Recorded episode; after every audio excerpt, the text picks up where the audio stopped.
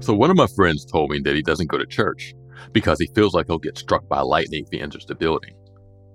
Although the math of his logic ain't quite mathing right, theoretically, wouldn't a vengeful God strike him while he's in the street with his dick out instead of when he's trying to repent?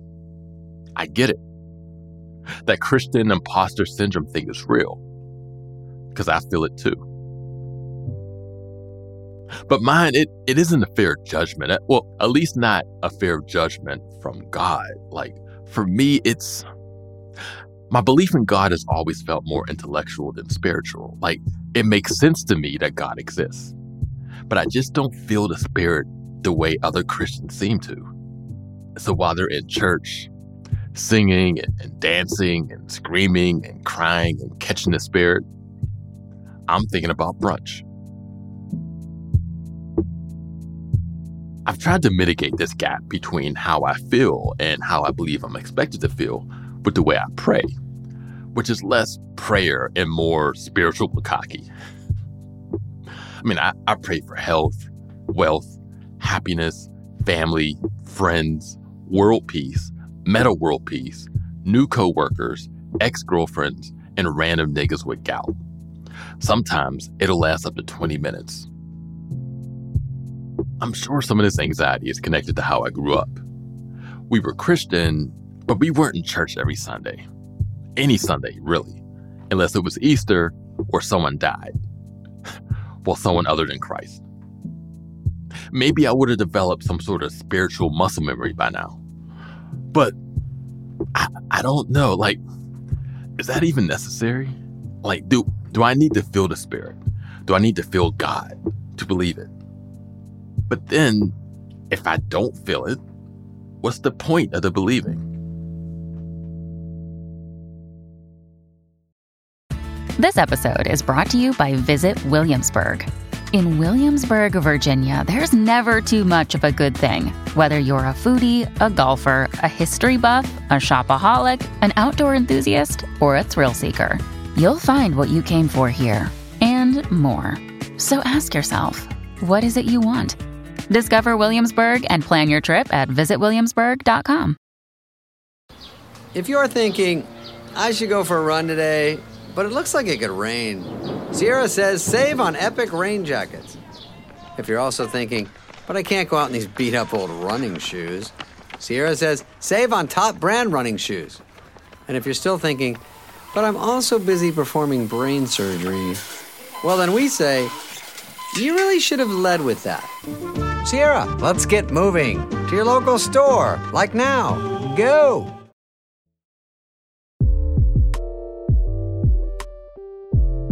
This is Stuck with Damon Young, the show where only God can judge me. Boom, boom, boom, boom. And on today's episode, we talk about the performance of believing in God. Basically, like, why do I feel like a bad Christian if my expression of belief doesn't look like the good Christians I see at church? And where does this anxiety come from? if you look at it like sports, right? It's the fanatics that drive the reputation of the group. The the reputation of Philadelphia sports fans is probably due to the 10% of the Philadelphia fans that are that be wilding. Yeah, so that's Roy Wood Jr., who is one of my favorite comedians. He's also a correspondent on The Daily Show. And I wanted to talk to him because he's a nigga from the South. So I just assumed he had some insights about God and, and religion and performing Christianity. Absolutely. It's not like I'm Tiffany Haddish and I go, ah, tricked you. Got a little Jewish in me. Eritrean. like, no. Dude, I came up in the black church. I spent every summer at Vacation Bible School in Clarksville, Mississippi with my grandparents. I was two days a week, maybe three days, two days a week church mm-hmm. in Mississippi. Got way more religion with my grandmother and my aunt than I did at home. But you know, I was in the church choir. I was active in the the Boy Scout troop at church. Shout out Sixth Avenue Baptist Troop 415. You know, support them. Um, but my relationship with the church kind of turned when I got out of college. I, religion as a whole was, I would say, that's when the first kind of still buying into the methodical indoctrination stylistically of how you worship and this is the way that you do it and you must do it like this exactly or mm-hmm. else you will burn in hell the first instance of it i was in middle school i sang in the children's choir and my ninth grade year i got cut from the high school. I got cut from my high school. I didn't make the team. I wasn't on it. I got cut. I didn't make the team. And so I made the decision that season to still be the bat boy for the varsity team so that I could observe people who were better than me at baseball so that mm-hmm. I could hopefully get better at baseball. Well, practice uh, now, baseball practice is conflicting with choir rehearsal. And so I and youth choir only sings once a month. We sing the same four damn songs. We had we had a five song bucket. We sing three, and once a year you add a new song to the bucket and take a song out. So it, it's it, it wasn't hard, bro. I miss choir rehearsal. I show up for choir on that Sunday and he lets me sing. And then the next week, and this wasn't at Sixth Avenue. I don't want nobody to think I'm trashing Sixth Avenue. This is another church at the time. Choir director says some slick shit to me in the parking lot. He goes, You were late again to choir rehearsal. I go, Yeah, you know, baseball and getting a ride from baseball practice over here and, you know, whatever. And he goes, Son, one day you're going to have to decide between singing your praises to your Lord and Savior, Jesus Christ, or going to hell. And he fucking walked off. And I'm like 14. I'm like, my nigga, what? Like, I come on Sundays and I tithe and I try to be a good dude the other six days. You, this is this is extracurricular. This is bonus points. What the fuck are you talking about? And that infuriated me. And that was the last day that I went. I went home. I told my mom I'm straight on that. That was kind of the beginning of seeing things differently. And so the so pretty much from college on, my life has been trying not to judge entire religions based on my interactions with the fanatics. Yeah, it's um just listen to your story and there are there's a lot of I guess synergy between yours and mine. Now, I didn't I grew up Baptist, but I didn't learn any Baptist anything in school. I went to Catholic school. And so I went through all of that where, you know, like I still know all the words of Jesus Christ Superstar. I know that the TV version has different songs than the album version. You know the deep cuts. Yeah, I know the deep cuts. and um and even, you know, I had a I had like a bit of a religious epiphany while I was stealing clothes. Cuz there's this department store downtown Pittsburgh, Kaufmann's. I had a system where I would buy a shirt for real but I would take one of those shirts without the I would find a shirt that didn't have the thing on it and I would put it in the bag when I would go in the dressing room and then I'll walk out. But then one nice. day this happened and the buzzer goes off when I'm going th- when I leave the store. So no one notices, but I hurry up and go back in because I think God is watching me. All right. Like I feel nice. God's eyes on me like, yo, this nigga this nigga, you know, he, he has a mom and dad at home. He has meals. He don't need to be stealing clothes, and he's out here. I'm gonna I'm gonna strike this nigga with lightning.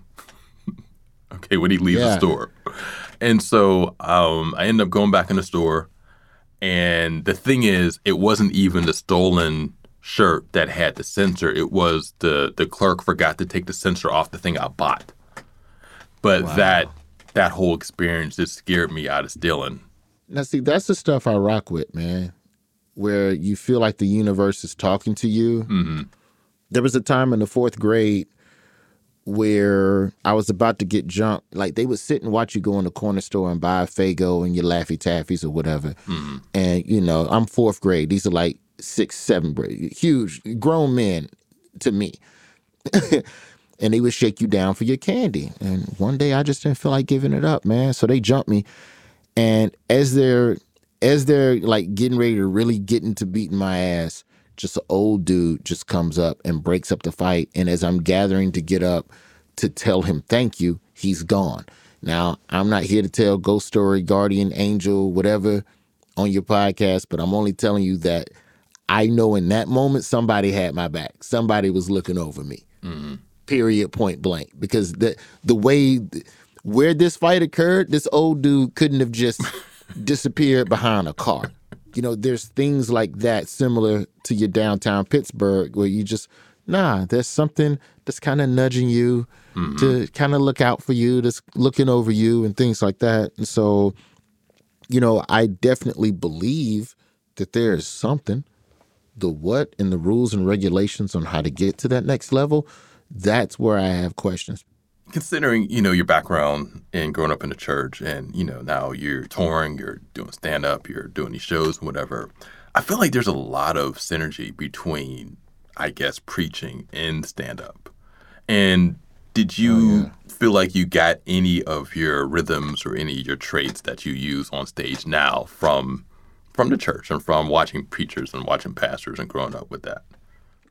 Um, more of the downsides of it, where they are the lower the lulls in the peaks and valleys of the performance. Mm-hmm. Um, I think it was Chris Rock who I first heard make that connection, where he talked about the cadence of the Baptist preacher and taking the premise and repeating it multiple times before continuing with the bit. Um, mm.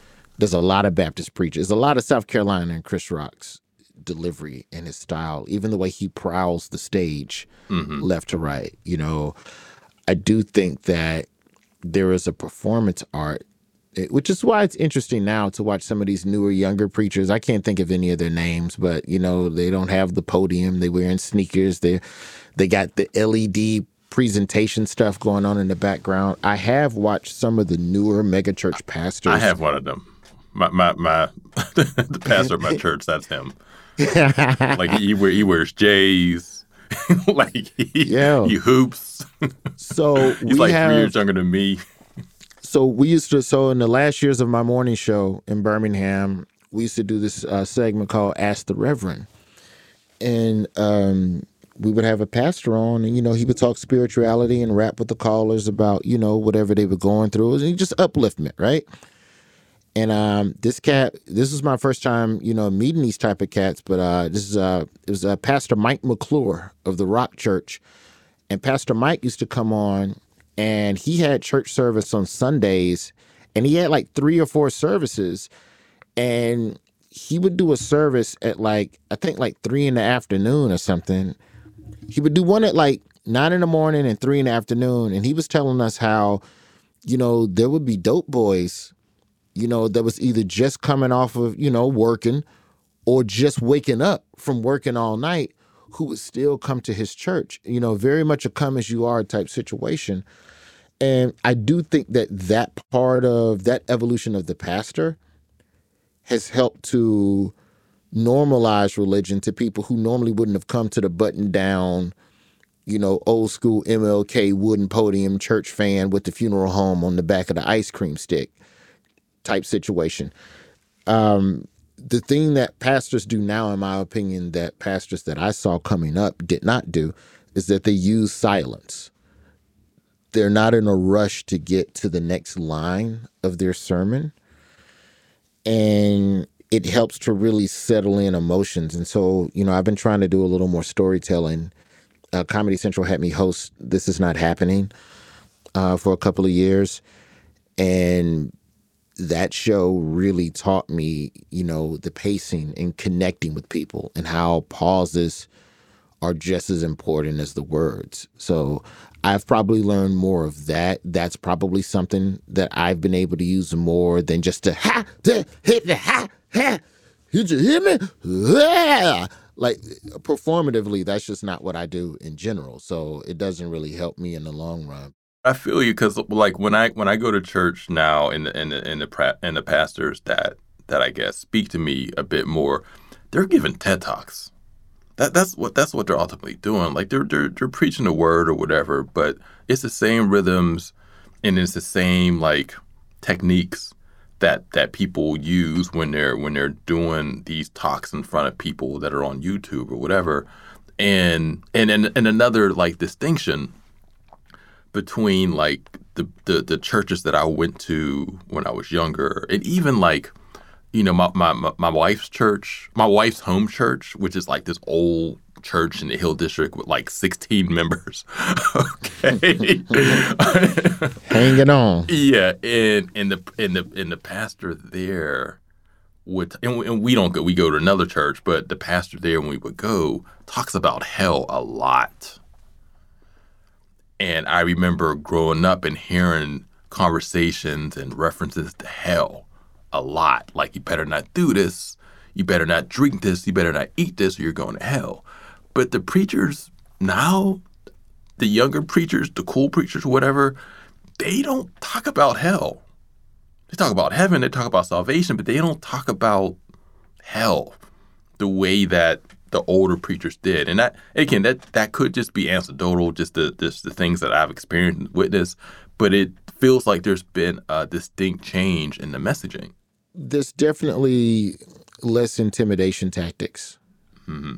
you know, and there's definitely more of a, hey, here's how you make this work for you, which I think is dope. You know, mm-hmm. I think that's you know you know very enjoyable. But you know, at the end of the day, I just think people are looking for community, and religion provides that. And you know, much like a sports team, you just got to find the one that works for you and the fan base you rock with. How do you feel? And, and we're talking about just contemporary Christianity and whatever about gospel rap.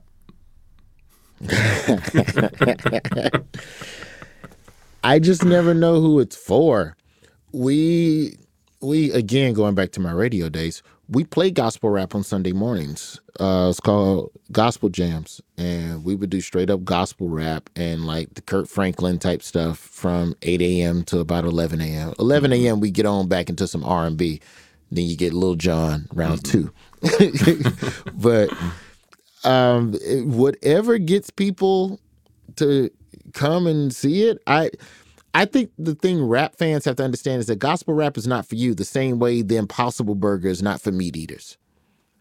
You know, gospel rap is the Impossible Burger of rap music. That you know, I, have I've never heard it put that way. Um, it's not for you. Not, it's for yeah, people it's not, it's not, want it's not for close. me. Yeah, so just you have to leave that alone.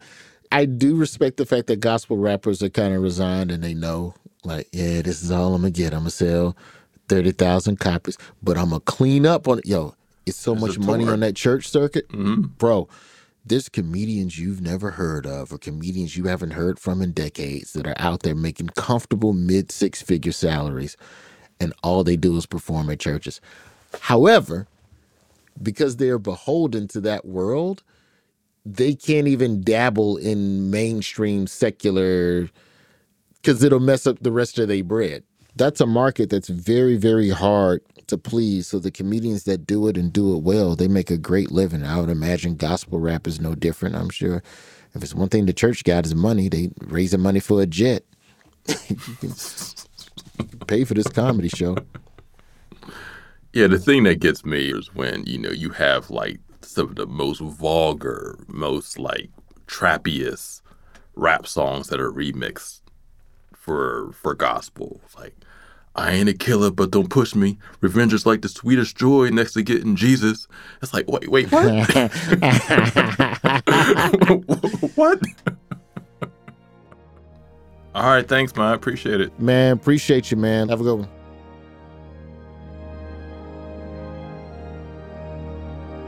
Dear Heavenly Father, we come before you on today with humble spirits. In Jesus' name, we acknowledge that we are undeserving of your great power, Lord. Lord, we are low. Lord, we are mere sinners like dirt. Lord, we are dog poop, Lord. Dog poop left behind by careless, sinful, and badly dressed dog owners, Lord. We are undeserving of your great power, Lord, like foul, odorous dog poop, Lord, poorly placed and left behind on the sidewalk of life, Father God. We pray in Jesus' name that you might be our pooper scooper, Lord. Find us in the bush, Lord. Poopa scoop us up, Father God, and carry us out of the treacherous debris of life, Lord.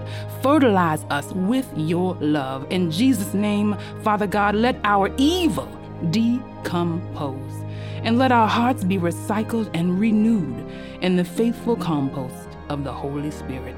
Rake us into your fruitful soil, Lord, so that we might be transformed to bear righteous, sweet fruit. In your precious name we pray.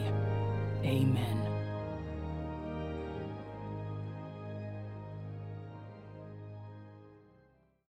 When you need mealtime inspiration, it's worth shopping Kroger, where you'll find over 30,000 mouthwatering choices that excite your inner foodie. And no matter what tasty choice you make, you'll enjoy our everyday low prices, plus extra ways to save, like digital coupons worth over $600 each week. You can also save up to $1 off per gallon at the pump with fuel points. More savings and more inspiring flavors make shopping Kroger worth it every time. Kroger, fresh for everyone. Fuel restrictions apply.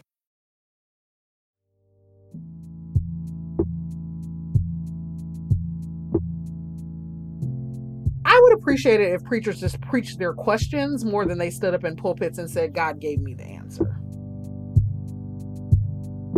So that's Dr. Brittney Cooper. She's an associate professor of women and gender studies at Rutgers and an author of the New York Times bestselling Eloquent Rage, and is even a preacher herself. And I wanted to talk to her about God because I just, I don't know, I, I feel like she knows him better than I do.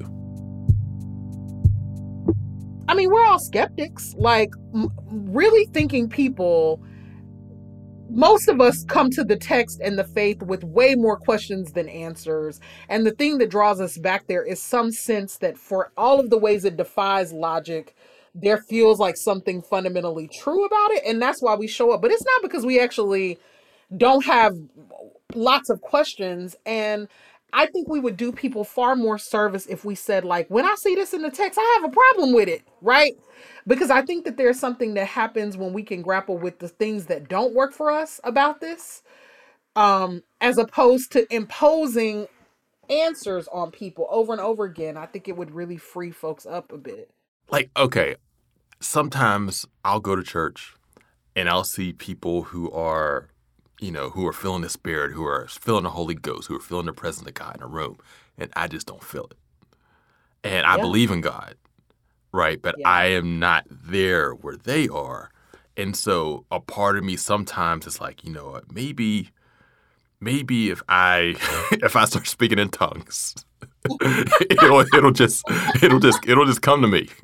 Like I'll just Yeah. I'll just start almost, like a like a kid that's that's that's modeling the alphabet, just saying the alphabet over and over again, you know, so that they eventually just know the alphabet. It's like okay, if I just like to start, I'm like, "Ah, da, ba, if I just start doing that, then then the spirit's gonna come from heaven and just just go through my my head and I'll have it. Yeah, I mean, you know, I mean, there's something to be said for faking until you make it. I will say that I've never, I don't speak in tongues, so. but here's the thing I find that moment when everyone else is having a whole spiritual experience and I'm not to be so anxiety producing. I'm embarrassed. I'm looking around. Really, what happens is that I get annoyed because I am just like, I don't, I mean, I don't know. And and and the thing that's crazy is that that was the cause of so much of my childhood anxiety. Like I would go to church every week. I would be like, you know, I mean literally like 8 years old, 9 years old, I would just be like the Lord's going to come back and I can't even walk down the aisle and I can't even profess any of this stuff. But mostly it was because I was like, well, I'm watching um, you know, you know, Miss Mabel or whoever fall out on Sundays and the usher have to come and, you know, fan her and I don't want to fall out. Like Mhm. I'm just listening to the preacher. I I was even a kid who while I liked the choir, I really didn't care about the choir that much. I was just like, I just want to hear what the preacher has to say. Like it was all really nerdy and cerebral to me. And I spent many, many, many years as a young person just feeling like I don't, I mean, like, I don't feel anything. Am I supposed to feel something? Like, I believe this is true, but that feels really detached or whatever. And it freaked me the hell out. And, and what it really, so what I'll say to you is like, I have felt like an imposter as a Christian for, I would argue, most of my life. Like, as a, like, I don't really get the thing that other people are doing. What are you doing? Like, I've never thought, like, I need to lay out. I need to lay out on the ground. I have been overtaken by the spirit and I am not in control of my body. I, never, like I've never had that experience. And when other people start to do it's so I don't go to churches where speaking in tongues is like the order of the day. N- not because I don't think it's real, but because I just think that I would appear falsely there, right? Um and I, you know, and I and my joke as a preacher and with my friends is I'm always like, if I were a shouting Christian, because I don't shout, you know. And even when I started to preach, like one of the things I'm thinking about is I'm like, but I can't preach like all those pastors who get happy in the pulpit and they yell and scream and lay out and mop their brow with a handkerchief and all that stuff. Like, none of that feels authentic for me at this juncture. And I and so I often think I'm a faker. Like, well, I'm I'm glad I'm I'm glad you said imposter because that I think that's the word that I've been searching for for this entire feeling that I've that I've had since I was a kid also, and I also had and I still have that anxiety when I go to church and I see people around me who are, you know, who are acting a fool, basically, who are acting a fool, and I just I just don't feel it. When I've had male pastors good good black preaching like follows the rhythms of sex, right? It's like it's a steady, steady, steady kind of build. And and as you build to the crescendo of the sermon, like you are building until you get everybody to shout. Like you are building, building, building until there's an eruption of the crowd. And then after there's an eruption of the crowd, then the preacher stops, takes a breath, and then starts talking real low, like pillow talk. And everybody's inhibitions are lowered. And that's when you're supposed to come to the altar. That's when you're supposed to, like, in that moment where, you know, after you've reached your climax, and then all of the things that you say in those, you know, those sort of waning moments of sex. And I was like, oh, church is really erotic. Like it's deeply, the, yeah, it's a deeply erotic experience. It's yeah. really yeah. erotic, mm-hmm. and it so in that when I see women in particular becoming very emotive, or even men, right, becoming very emotive, I'm like, it's less about to me. That's not. I mean, not that it can't be spiritual, but it's also really erotic, and it's like a, it's an it's an erotic energy, and it feels that way, and and for the that coupled with the way that the church engages in like a politics of sexual repression then i think it becomes a, way that people feel like they can express erotic energy communally. I think church is the one place where black women can lay out and cry and know that people are going to attend to them where you can publicly say all is not well and you can leave it all on the pew the floor the altar the whatever. You can wildly sort of express your body in church and the only other place you really can do it is in the club and be in community and have that be affirmed as something communal. And so i think that those are i think that some of that is what's going on is that there's so much repression of our erotic energy life force body that and and the stuff where it isn't suppressed the rest of the world just understands you go to the club you smoke weed you fuck right but for us, we're like, well, well, well, Jesus doesn't like that. So then you just do all of those same actions. You just do them at church, right? Mm-hmm. You get hot, you you know, you lay out. And so that so that's what has come. I started looking at women shouting in church and I was like, this is orgasmic for them. It's and as a person who has not ever needed or wanted the church for my orgasms, then that ain't gonna be me in church, right? um,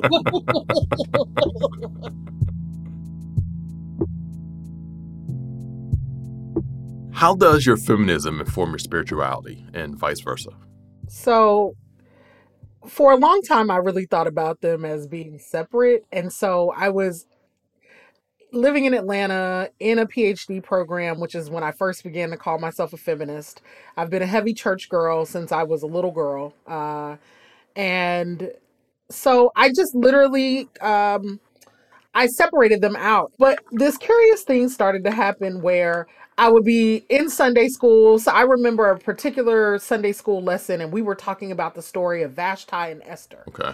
The study Bible that I had was like giving Vashti a hard time and talking about how Esther did everything right. And I was like, well, he asked, the king asked Vashti to dance naked in front of all his drunk friends. And she said no. And then he cast her out. And so all the Sunday school people were like, she should have done what God told her to do. And I was like, God didn't tell her to do that. The king told her to do that. And that's not appropriate. So I'm like going toe to toe in Sunday school. And at some point later, like I realized, oh my God, these worlds have collided. I, you know what I mean? Like, I'm not doing a good job of keeping my feminism out of church very well anymore.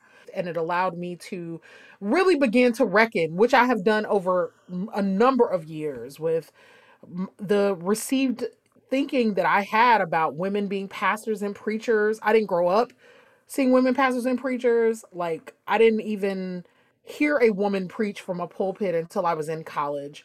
And I still wasn't sure that it was right, but I really liked her. Uh, and and so even many years later, I still gravitated towards very male centered leadership dominated kind of churches.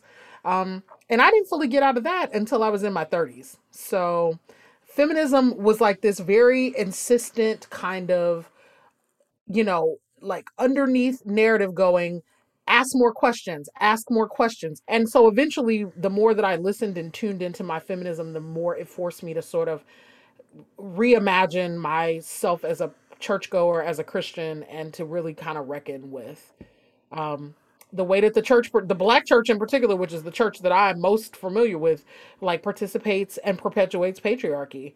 Uh, and there was just no silencing that once I fully, fully tuned in. I guess you had grown up in this tradition of black male leadership. And, you know, you first realized there, there was some friction or there was some contradiction or, or something there when you were in grad school. But it wasn't until you were in your 30s that you had kind of, I don't know, um, learned how, how to subvert just the expectation of black male leadership. What what took so long? Yeah, like I'm definitely a late bloomer to the woke Christian thing. Mm.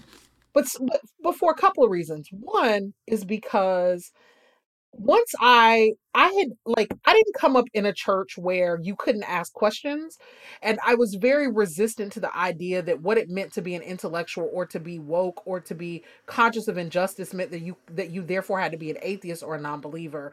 And so it that resistance made me sort of double down sometimes in the wrong ways around the dogma of Christianity. But the other part of it um is like one, I'm kind of a good girl by nature and I like being one. And I had also felt because I grew up working class and I had come from such harrowing circumstances as a kid, surviving like a, an abusive parent.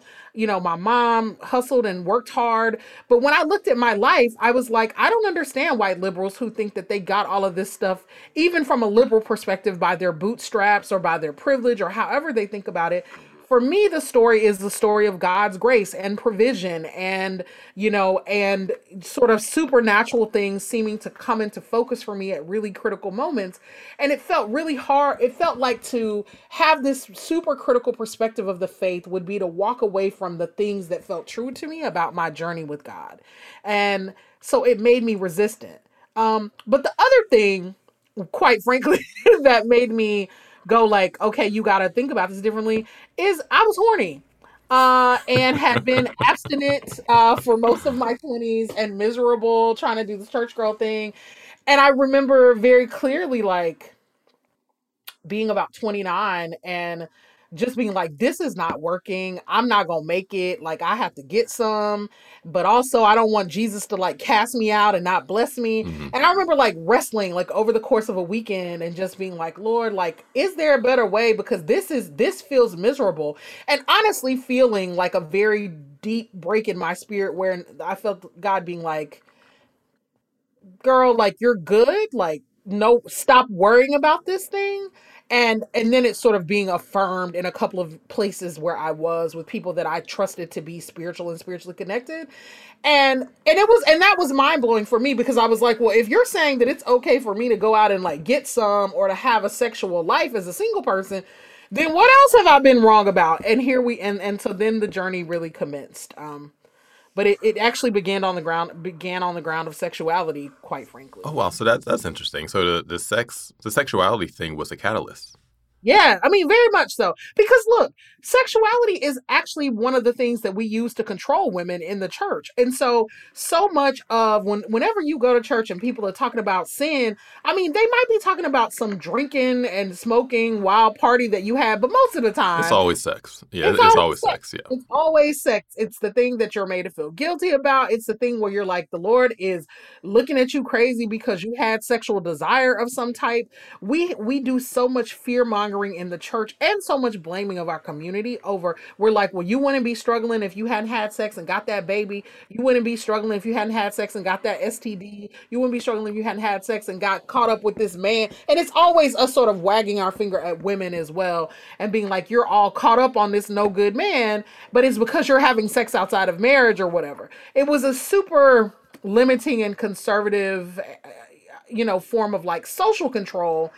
And so I do think it's interesting and also sort of really basic that once I could break free of the shaming around sex and sexuality, then everything else was on the table.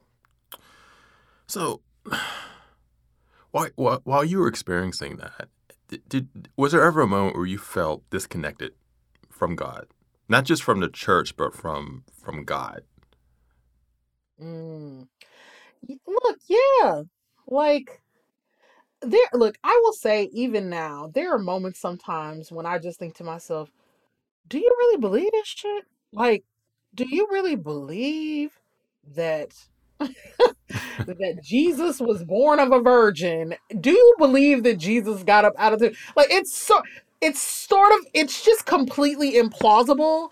Do you believe you know, so I st- to this day, probably this week, I still believe that. And so I'm like living in the contradiction where I feel I felt very clearly like an affirmed call to like you are to be a preacher of the gospel uh, gospel understood in many ways and also like but we know the bible is like a super problematic document. And so it's really weird to kind of try to sit in all of that and and and make sense of it and i and i feel like i'm just at the beginning of that journey and you know and fi- and you know my my friend said to me she said she said yeah she said exactly uh she was like oh, some of us are more honest about that than others and I was like, so all y'all are not having no experience of the text, but you are out here making people feel like the Lord told you at three in the morning, whatever the thing was, right? Oh my God. So I- think I hate gospel rap for the same reason I get annoyed when niggas catch the ghost at church. I mean, like with gospel rap, it's it's the juxtaposition of themes. Like I, I'll hear a trap beat with the trap drums and the trap bass, and I'll anticipate larceny, trapping, murder. But then the actual lyrics start. Trapping for my homie, I'm trapping to the grave, trapping for Jesus, trapping to be saved. and now instead of murder, I gotta think about Jesus. And I, I feel the same way when someone in the pew behind me catches the ghost. It's like, why are you trying so hard? If he's everywhere, he hears you. And he sees you, my nigga. What are you trying to prove? Of course, as both Brittney and, and Roy alluded, your relationship with spirituality, Christianity, God, whatever, is your relationship. Which I guess makes sense. What other people do and, and feel don't matter. But if the feeling ain't there for me, what kind of relationship is it? I guess it's just mine. Just my relationship with God. That should be enough. But that's not enough to make me feel like a good Christian. Do I feel like a bad Christian? No. Just a fake one.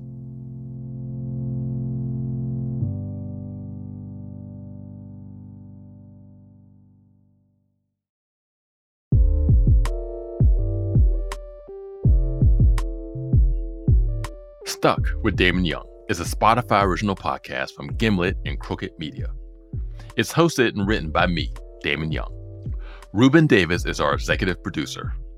Our producers are Ashley Velez, Morgan Moody, Carlton Gillespie, Priscilla Alabi, Stephen Hoffman, and Corinne Gilliard. Mixing and sound design by Jesse Nas, Charlotte Landis, and Veronica Simonetti. Theme music and score by Open Mike Eagle. From Crooked Media, our executive producers are Tanya Somanader, Sarah Geismer, and Katie Long. From Gimlet, our executive producers are Rosie Guerin, Crystal Hall Stressler, Colin Campbell, and Lydia Polgreen.